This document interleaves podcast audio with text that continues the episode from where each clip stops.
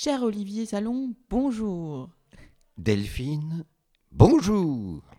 Alors, première question. Comment es-tu arrivé à Pirou et plus précisément à Pirouésie? Oh, bah, voilà, voilà une question. Ceci date de, de, de- de Mathusalem. C'est très, très, très ancien. Alors, pas tout à fait à la création de, de, de Pirouésie. Je crois qu'à la création de Pirouésie, je participais au Festival d'Avignon, qui m'occupait euh, tout le mois de juillet. Et donc, je n'ai pas pu assister aux deux premières euh, sessions de Pirouésie. euh, 2007-2008. Et mais dès 2009, euh, la rumeur se disait qu'il y avait un nouveau festival euh, d'inspiration berruyère, c'est-à-dire inspiré de, ce qui se fait à Bourges, mais qui était très différent de l'atelier euh, exhaustif, disons, de, Bourges, où euh, de 9h du matin à 19h, euh, tout le monde écrit, saisit, écoute, voilà. Et on, on- donc le bruit, le bruit circulait que dans, le Cotentin, tout près de la, euh, tout près de la, mer, euh, il y avait un festival euh, bucolique, euh, champêtre, poétique. Euh, Je ne connaissais évidemment pas le nom de Pirou. Et, euh, mais, mais alléché par euh, ces, ces- ces, rumeurs, eh bien, je suis arrivé dès euh, 2009. Voilà. Ton art, c'est quoi? Explique-nous ce que tu fais. Oui, mon art.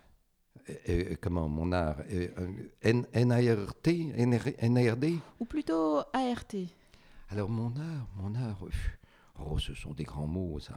Mon, activité artistique euh, consiste, euh, euh, consiste, elle est peut-être bipolaire. Elle est tendue entre deux pôles qui sont d'une part le théâtre et d'autre part l'écriture. Voilà. Mais ces choses-là se, rejoignent volontiers. Et notamment, j'ai été amené au théâtre par des spectacles dont la matière était précisément des textes de Loulipo. Donc tout ceci euh, convergeait euh, assez, assez facilement. Et euh, j'ai- été comédien sur un premier spectacle qui était un montage de textes de Loulipo, et puis sur un deuxième qui était un, une pièce de Pérec. Pérec n'a écrit que deux pièces de théâtre. la première, L'augmentation, et puis la deuxième inspirée par La pomme de terre, mais qui est un peu plus austère, oui. Euh, donc il s'agissait de l'augmentation, voilà. Et euh, bon, et ben, alors donc donc mon activité théâtrale tourne quand même très souvent autour de l'Oulipo.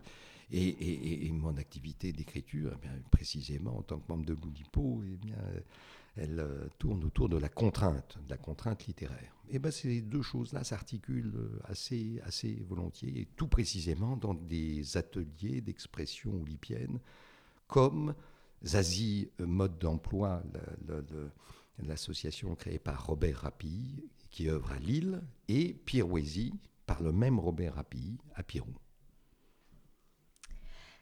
Comment tu qualifierais ton approche? Mon approche est d'abord, je dirais, intuitive. Euh, le plaisir de la critique nous ôte celui d'être ému de très grandes choses, me disait il y a quelque temps euh, La Bruyère. Voilà, et c'est quelque chose assez, d'assez euh, profond. C'est-à-dire qu'à force de décortiquer, on, finit par oublier l'émotion première. Et moi, ce qui m'intéresse, c'est précisément cette émotion première. Alors, bien sûr, l'émotion première de l'écriture ou de l'écoute euh, de la poésie euh, nécessite d'avoir une connaissance de la poésie, mais une connaissance pas forcément intellectuelle, simplement de, d'aimer, euh, d'aimer lire, d'aimer écouter, d'aimer le spectacle. Et toutes les branches possibles m'intéressent, la littérature, le théâtre, euh, la musique énormément, la danse, euh, la danse, la, la peinture, les arts plastiques, tout ça m'intéresse euh, et me font, me font vibrer. Donc oui, je disais, j'ai une approche intuitive, intuitive peut-être plus, plus, plus qu'intellectuelle, oui. Mais, mais les deux, c'est un petit peu compliqué quand même comme, comme question, parce qu'on ne peut pas, je crois, avoir une, une approche d'autodidacte. Ça, je, n'y crois pas trop. Pour moi, l'art, et l'art que nous pratiquons est le prolongement de tout ce qui s'est fait pendant des siècles et des siècles. Et précisément, les, textes qu'on écrit en atelier ou les livres euh, que j'ai écrits ou auxquels j'ai contribué euh, font souvent référence à euh, des, des, œuvres passées. À l'Oulipo, on s'appuie énormément sur les, les immenses poètes de, du, du 19e, du 20e, les contemporains. On utilise beaucoup les, les, références passées. La première, la toute première invention de, de, l'Oulipo en tant que contrainte, c'était la méthode S plus 7. Et le premier exemple qui a été donné, c'est euh, euh, la simèse et la fraction, qui commence comme ça. La simèse ayant chaponné tous les terneurs, ce tuba fort dépurative, lorsque la bixacée fut verdie. Pas le moindre sexué pétrographique morio de moufette ou de vera. Voilà, ça commence comme ça. Mais c'est fondé sur la cigale et la fourmi. Voilà, donc c'est déjà un hommage à La Fontaine. Voilà, donc le 17e, je parlais du 19e, là c'est le 17e. Enfin voilà, il y a beaucoup de. on s'appuie. On s'appuie sur euh, les poèmes passés qui font partie de notre euh, patrimoine mémoriel et on les détourne, on, les, on leur rend hommage, on les réécrit, on les transforme. Voilà. Donc le, principe oulipien n'est pas du tout un principe de table rase, ce n'est pas une école nouvelle, non, non, non, non, c'est bel et bien un prolongement de ce, que les, immenses poètes des siècles passés ont, produit pour tenter d'explorer des pistes nouvelles. Alors tu évoques euh, des prolongements, hein, des héritages, euh, des pistes. Est-ce que euh, tu peux dessiner un parcours artistique euh, qui, t'est propre euh, à travers ces, cheminements et ces héritages auxquels tu, viens de faire référence? Non. Qu'est-ce que tu as appris par le passé que tu utilises encore aujourd'hui? À part précisément les, les, poèmes, le fait justement de connaître un certain nombre de poèmes euh, par cœur et de les euh, exploiter, euh, essorer, tordre, transformer, modifier, compléter. Ah oui, j'utilise beaucoup le matériau, c'est un peu ce que je venais de dire, le matériau de poétique passée, mais, mais précisément pour aller vers des pistes, des pistes nouvelles. Et c'est précisément aussi ce que contient en son germe le mot potentiel. L'Oulipo, c'est l'ouvroir de littérature potentielle. Donc potentiel, c'est ce qui est en germe, ce qui est en puissance, mais qui n'a pas encore été euh, inventé. L'Oulipo euh, euh, fait germer des, graines qui peut-être ont été plantées plusieurs siècles auparavant. Et alors, est-ce que tu as des thèmes de prédilection qui n'existent pas encore, qui sont encore à venir? Ah bah, euh, alors, des thèmes, c'est peut-être pas. je vais peut-être répondre un tout petit peu à côté. J'ai des, des, des, contraintes de prédilection. Le, matériau d'Oulipo, la forme de, l'Oulipo, c'est la contrainte. Euh, la contrainte au sens euh, plus, le plus général possible, c'est-à-dire soit une contrainte, une interdiction, soit une obligation, mais ça peut être aussi un procédé d'écriture, ça peut être euh, une procédure, ça peut être un algorithme. Enfin voilà, contrainte, c'est au sens le, plus large possible. Alors j'ai des contraintes de prédilection, mais peut-être que je réponds à côté. Est-ce que tu peux nous donner un algorithme de prédilection, par exemple?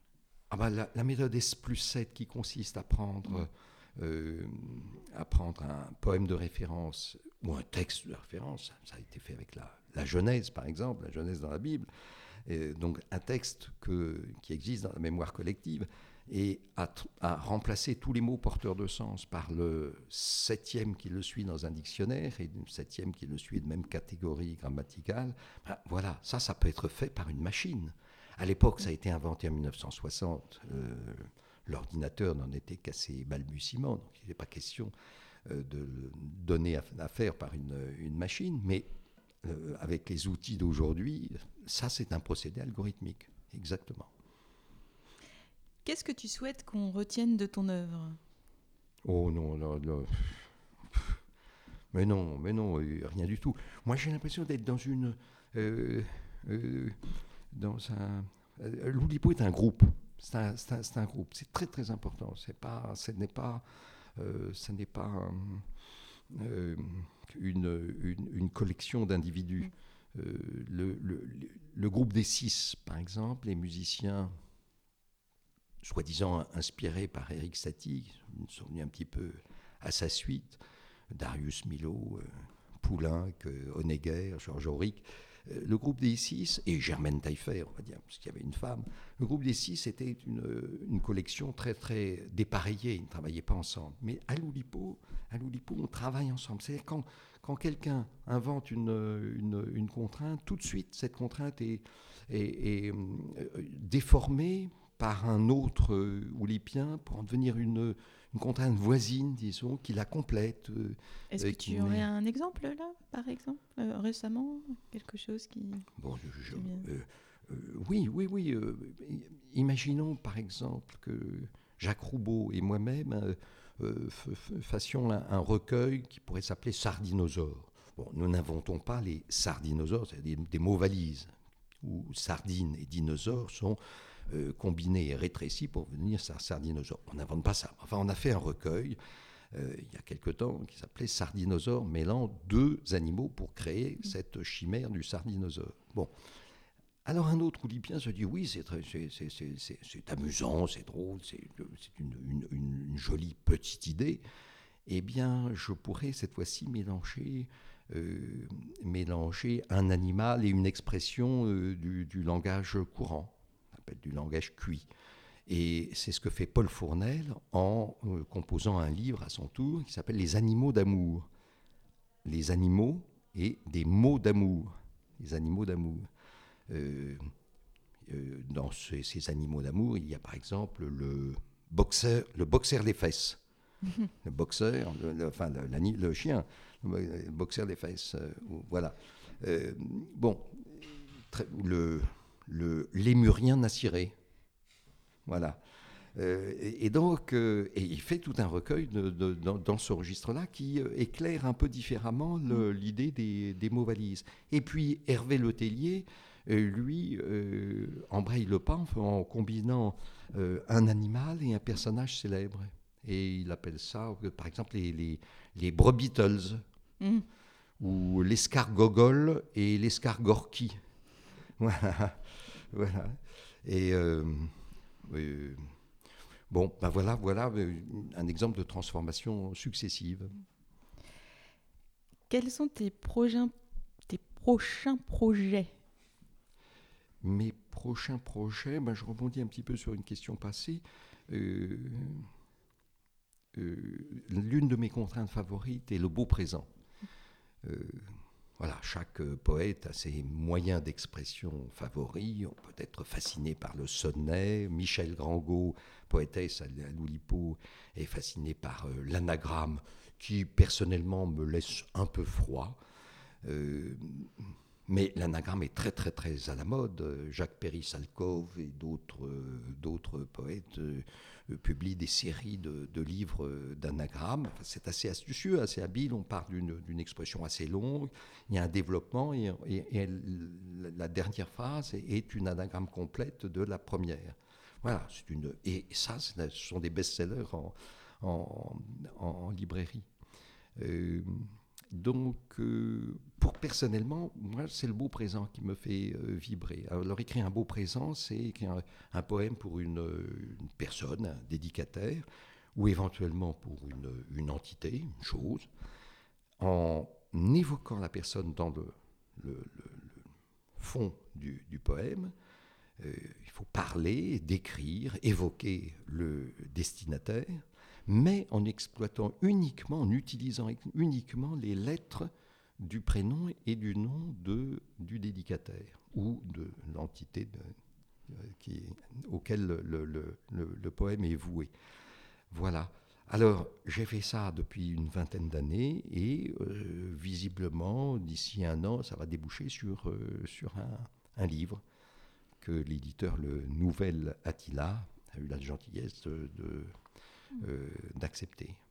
Voilà, voilà sans doute mon prochain, ma prochaine publication. Et est-ce qu'il y aura un beau présent au Nouvel Attila?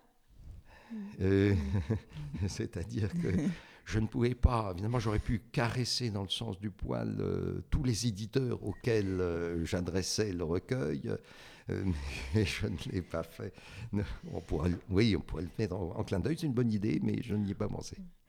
Alors, est-ce qu'il y a un artiste euh, ou une artiste avec lequel, laquelle tu rêves de collaborer, à présente ou passé, ou futur peut-être?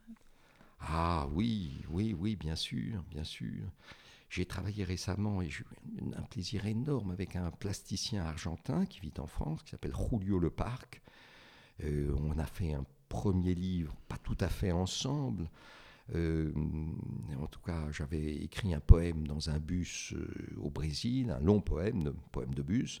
Euh, et, et, il a eu l'extrême gentillesse d'accepter de, contribuer au recueil en, fournissant en leporello, en accordéon, euh, six, euh, dessins qui s'enchaînent, qui s'enchaînent un petit peu aussi comme un, comme un voyage ou comme six, six fenêtres du bus. Voilà. Ça, mm. c'était notre, première, euh, notre premier travail ensemble. Puis après, il m'a confié des poèmes en espagnol, et bien que je ne parle pas du tout espagnol, je me suis improvisé traducteur d'espagnol. Bon, avec la, la, contribution d'Eduardo Berti pour quand même donner une caution, une caution de traduction. Voilà. Alors ça, j'ai beaucoup aimé travailler avec lui, mais, mais j'adorerais, je vais dire deux noms, j'adorerais travailler avec euh, Claire Rangade, qui est une poète euh, qui euh, écrit et qui fait des performances que j'adore, que j'adore. Et en plus, c'est une comédienne remarquable, et donc parfois, elle, elle dans des, des festivals de poésie, elle elle déclame ces poèmes qu'elle connaît par cœur et des poèmes qui sont des espèces de poèmes fleuves qui peuvent durer 20 euh, minutes, 20 minutes et qui sont très, très, très euh, impliqués dans un milieu professionnel. Mmh. Donc, euh, je me souviens de, d'un poème où elle parle tout le temps du planning du planning. Donc elle, elle, est, elle, est, dans un milieu du BTP et ils sont tous obsédés, obsédés, par le planning. Et donc elle, elle, dans son poème, il y a des invectives. en, précisant qu'il faut respecter le planning. Attention, le planning, c'est l'image tutélaire voilà, qui, nous, qui nous soutient, qui euh, organise notre, notre pensée et nos mouvements. Voilà, Claire Rangade, j'adorerais travailler avec elle. Une autre artiste euh, qui m'impressionne énormément, avec laquelle j'adorerais travailler, c'est c'est une chanteuse, mais au spectre très très large. Je connais d'elle de la chanson ultra contemporaine. Je connais d'elle ses propres chansons, euh, accompagnée de son, pianiste euh, Denis Chouillet. Je connais d'elle des spectacles pour enfants où elle vraiment elle, euh, anime une masse de 200 enfants. Elle s'appelle Élise Caron. Élise Caron, immense chanteuse, et j'adorerais euh, euh, écrire pour elle. Voilà, voilà, ce sont des pistes. Est-ce que tu peux nous parler d'une œuvre qui t'aurait ou qui t'a particulièrement marqué? Ah ben en matière poétique, euh, je, vais, enfoncer une porte ouverte. je ne vais pas dire, pas dire quelque chose de très neuf, mais en tout cas, il est sûr que le Dormeur du Val, le dormeur du Val, c'est un, choc, ça a été un choc pour moi. Dormeur du Val de Rimbaud, c'est un trou de verdure où chante une rivière, c'est le tout début, et il y a comme ça 14 vers, ce qui est propre au, sonnet. Voilà, les sonnets en général comportent 14 vers, et le 14e, et même la toute fin du, du, du 14e, apporte une chute. C'est un poème avec chute. Et ça, c'est assez rare en matière poétique dans une nouvelle, il y a toujours, en général, il y a une, chute. Dans un roman, il peut arriver qu'il y ait un rebondissement, qu'il y ait une chute. Dans une pièce de théâtre, il peut y avoir des coups de théâtre. Mais dans un sonnet qui est très court, une forme c'est assez courte, euh, il est rare qu'on évoque quelque chose où il y ait un renversement de situation au dernier vers. C'est le cas. Et le renversement est tellement brutal entre euh, le côté particulièrement qui est euh, paisible, doux, apaisé euh, de ce dormeur, de ce soldat qui dort dans un petit val qui mousse de rayons, et la chute. Et cette brutalité a été un choc émotionnel extrêmement fort quand j'ai découvert le dormeur du Val. Et je peux dire qu'à chaque fois que je le récite, ou à chaque fois que je le relis, à chaque fois que je le dis en public, je le dis en public pour, euh, ou en atelier d'écriture, je, crois que je revis ce même choc à chaque fois. Ça, c'est certainement le, poème qui m'a le plus, euh, le plus profondément marqué. Mais il y a quantité d'autres poèmes. C'est un peu, un peu la tarte à la crème de donner un, juste le nom d'un poème, alors qu'il y a des milliers et des milliers de, poèmes, de poèmes forts pour chacun, chacun d'entre nous. enfin voilà, c'était une réponse à la question. Qu'est-ce qui te plaît le plus dans le monde? Sa diversité, l'imagination démesurée, mais la variété, ça c'est... Les, êtres sont multiples. Je, connais mal le monde des fourmis, mais j'ai l'impression que le monde des hommes est à l'opposé euh, du monde des fourmis. Et les, fourmis en général convergent vers une œuvre commune. Les hommes sont tous tellement, tellement différents les hommes et les femmes, hein, maintenant il faut dire, il faut, être politiquement correct, sont tous tellement, tellement différents. Et même à l'intérieur d'un seul être qui euh, vous est cher, par exemple, il y a une telle euh, variété. Vous pouvez apprécier euh, très profondément une partie de cet individu. Vous pouvez aimer un peu moins telle autre partie, puis vous pouvez détester un autre aspect de sa personnalité. C'est-à-dire que nous ne sommes pas des bâtons, nous ne sommes pas des allumettes, nous ne sommes pas des fourmis, nous sommes des êtres de, chair et d'esprit, et tous différents, et pourtant tous constitués euh, euh, du même euh, squelette. Mais il en est de même pour l'apparence. Il y a des gens petits, il y a des gens grands, il y a des gens ronchons, il y a des gens souriants. Et je crois que c'est cette variété qui me, variété du monde et des modes d'expression qui me touchent le plus. Dans dix ans, tu te vois où? Euh, Je pense que je serai sous bière.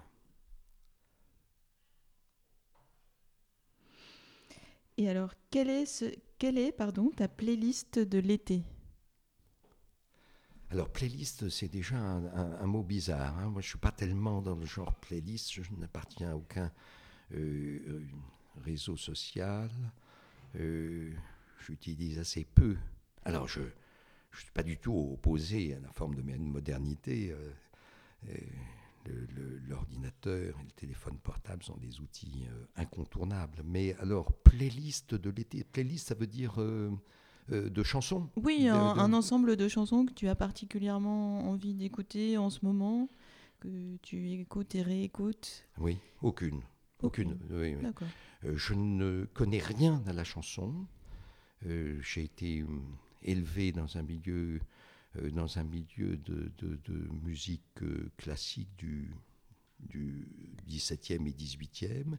Et ma progression personnelle a été d'aller vers le 19e, puis le 20e et le 21e. Mais en revanche, je suis passé à côté totalement à côté de la chanson, enfin de la chanson, comment on appelle ça, la chanson française ou la chanson euh, anglaise, langue anglaise. Je ne connais rien du tout aux chansons. Et alors, euh, euh, si on va du côté de la musique classique, est-ce que tu peux nous suggérer une... Je n'ai pas de, je n'ai ah. pas de, playlist, je n'ai pas de playlist, mais, mais bon. alors ma chanson de ma chanson de l'été, ce sera le poème de l'extase d'Alexandre Scriabine. Ah, que je ne connais pas. Ah, un russe, euh, un russe au tournant du, du 19e et du 20e, euh, que, que j'apparente je ne sais pas, Kandinsky par exemple, ce même tournant en, peinture et, qui est un mode d'expression novateur, avec des accords très très très nouveaux. Du reste, il a inventé un accord euh, euh, fait de quintes diminuées qu'il appelle l'accord mystique et qu'on reconnaît, c'est une espèce de, de, volute argentée absolument admirable, aussi bien dans ses œuvres euh, pianistiques que pour orchestre. Alors le poème de, l'extase est un long poème symphonique d'une euh, petite vingtaine de, minutes, et que Scriabine avait prévu, envisagé de faire jouer en même temps que projection d'images de couleurs. Donc comme Rimbaud, il associait des, des, enfin, il entendait associer des couleurs euh, à, alors pas forcément aux notes, mais en tout cas à certaines euh, émotions, disons, dégagées par sa propre musique. il avait l'intention de, euh, donc de, le faire, de faire projeter des, faisceaux colorés pendant le, le, déroulement de son œuvre, et également un odorama, euh, que le public euh, puisse être comment, impressionné de ses narines, puisse frissonner par ses narines d'odeurs diverses. Alors, le, le, diaporama, le diaporama, ça, ça, ça s'est déjà fait, non pas de son vivant à lui, mais ça s'est déjà fait. Le, L'odorama, à ma connaissance, ça ne s'est jamais fait. Mais en tout cas, c'est une œuvre magistrale, une œuvre envoûtante, une œuvre, euh, une œuvre bon, qui m'emmène dans les trans. Voilà. Donc ça, c'est ma playlist de l'été. Merci Olivier Salon. Merci Delphine.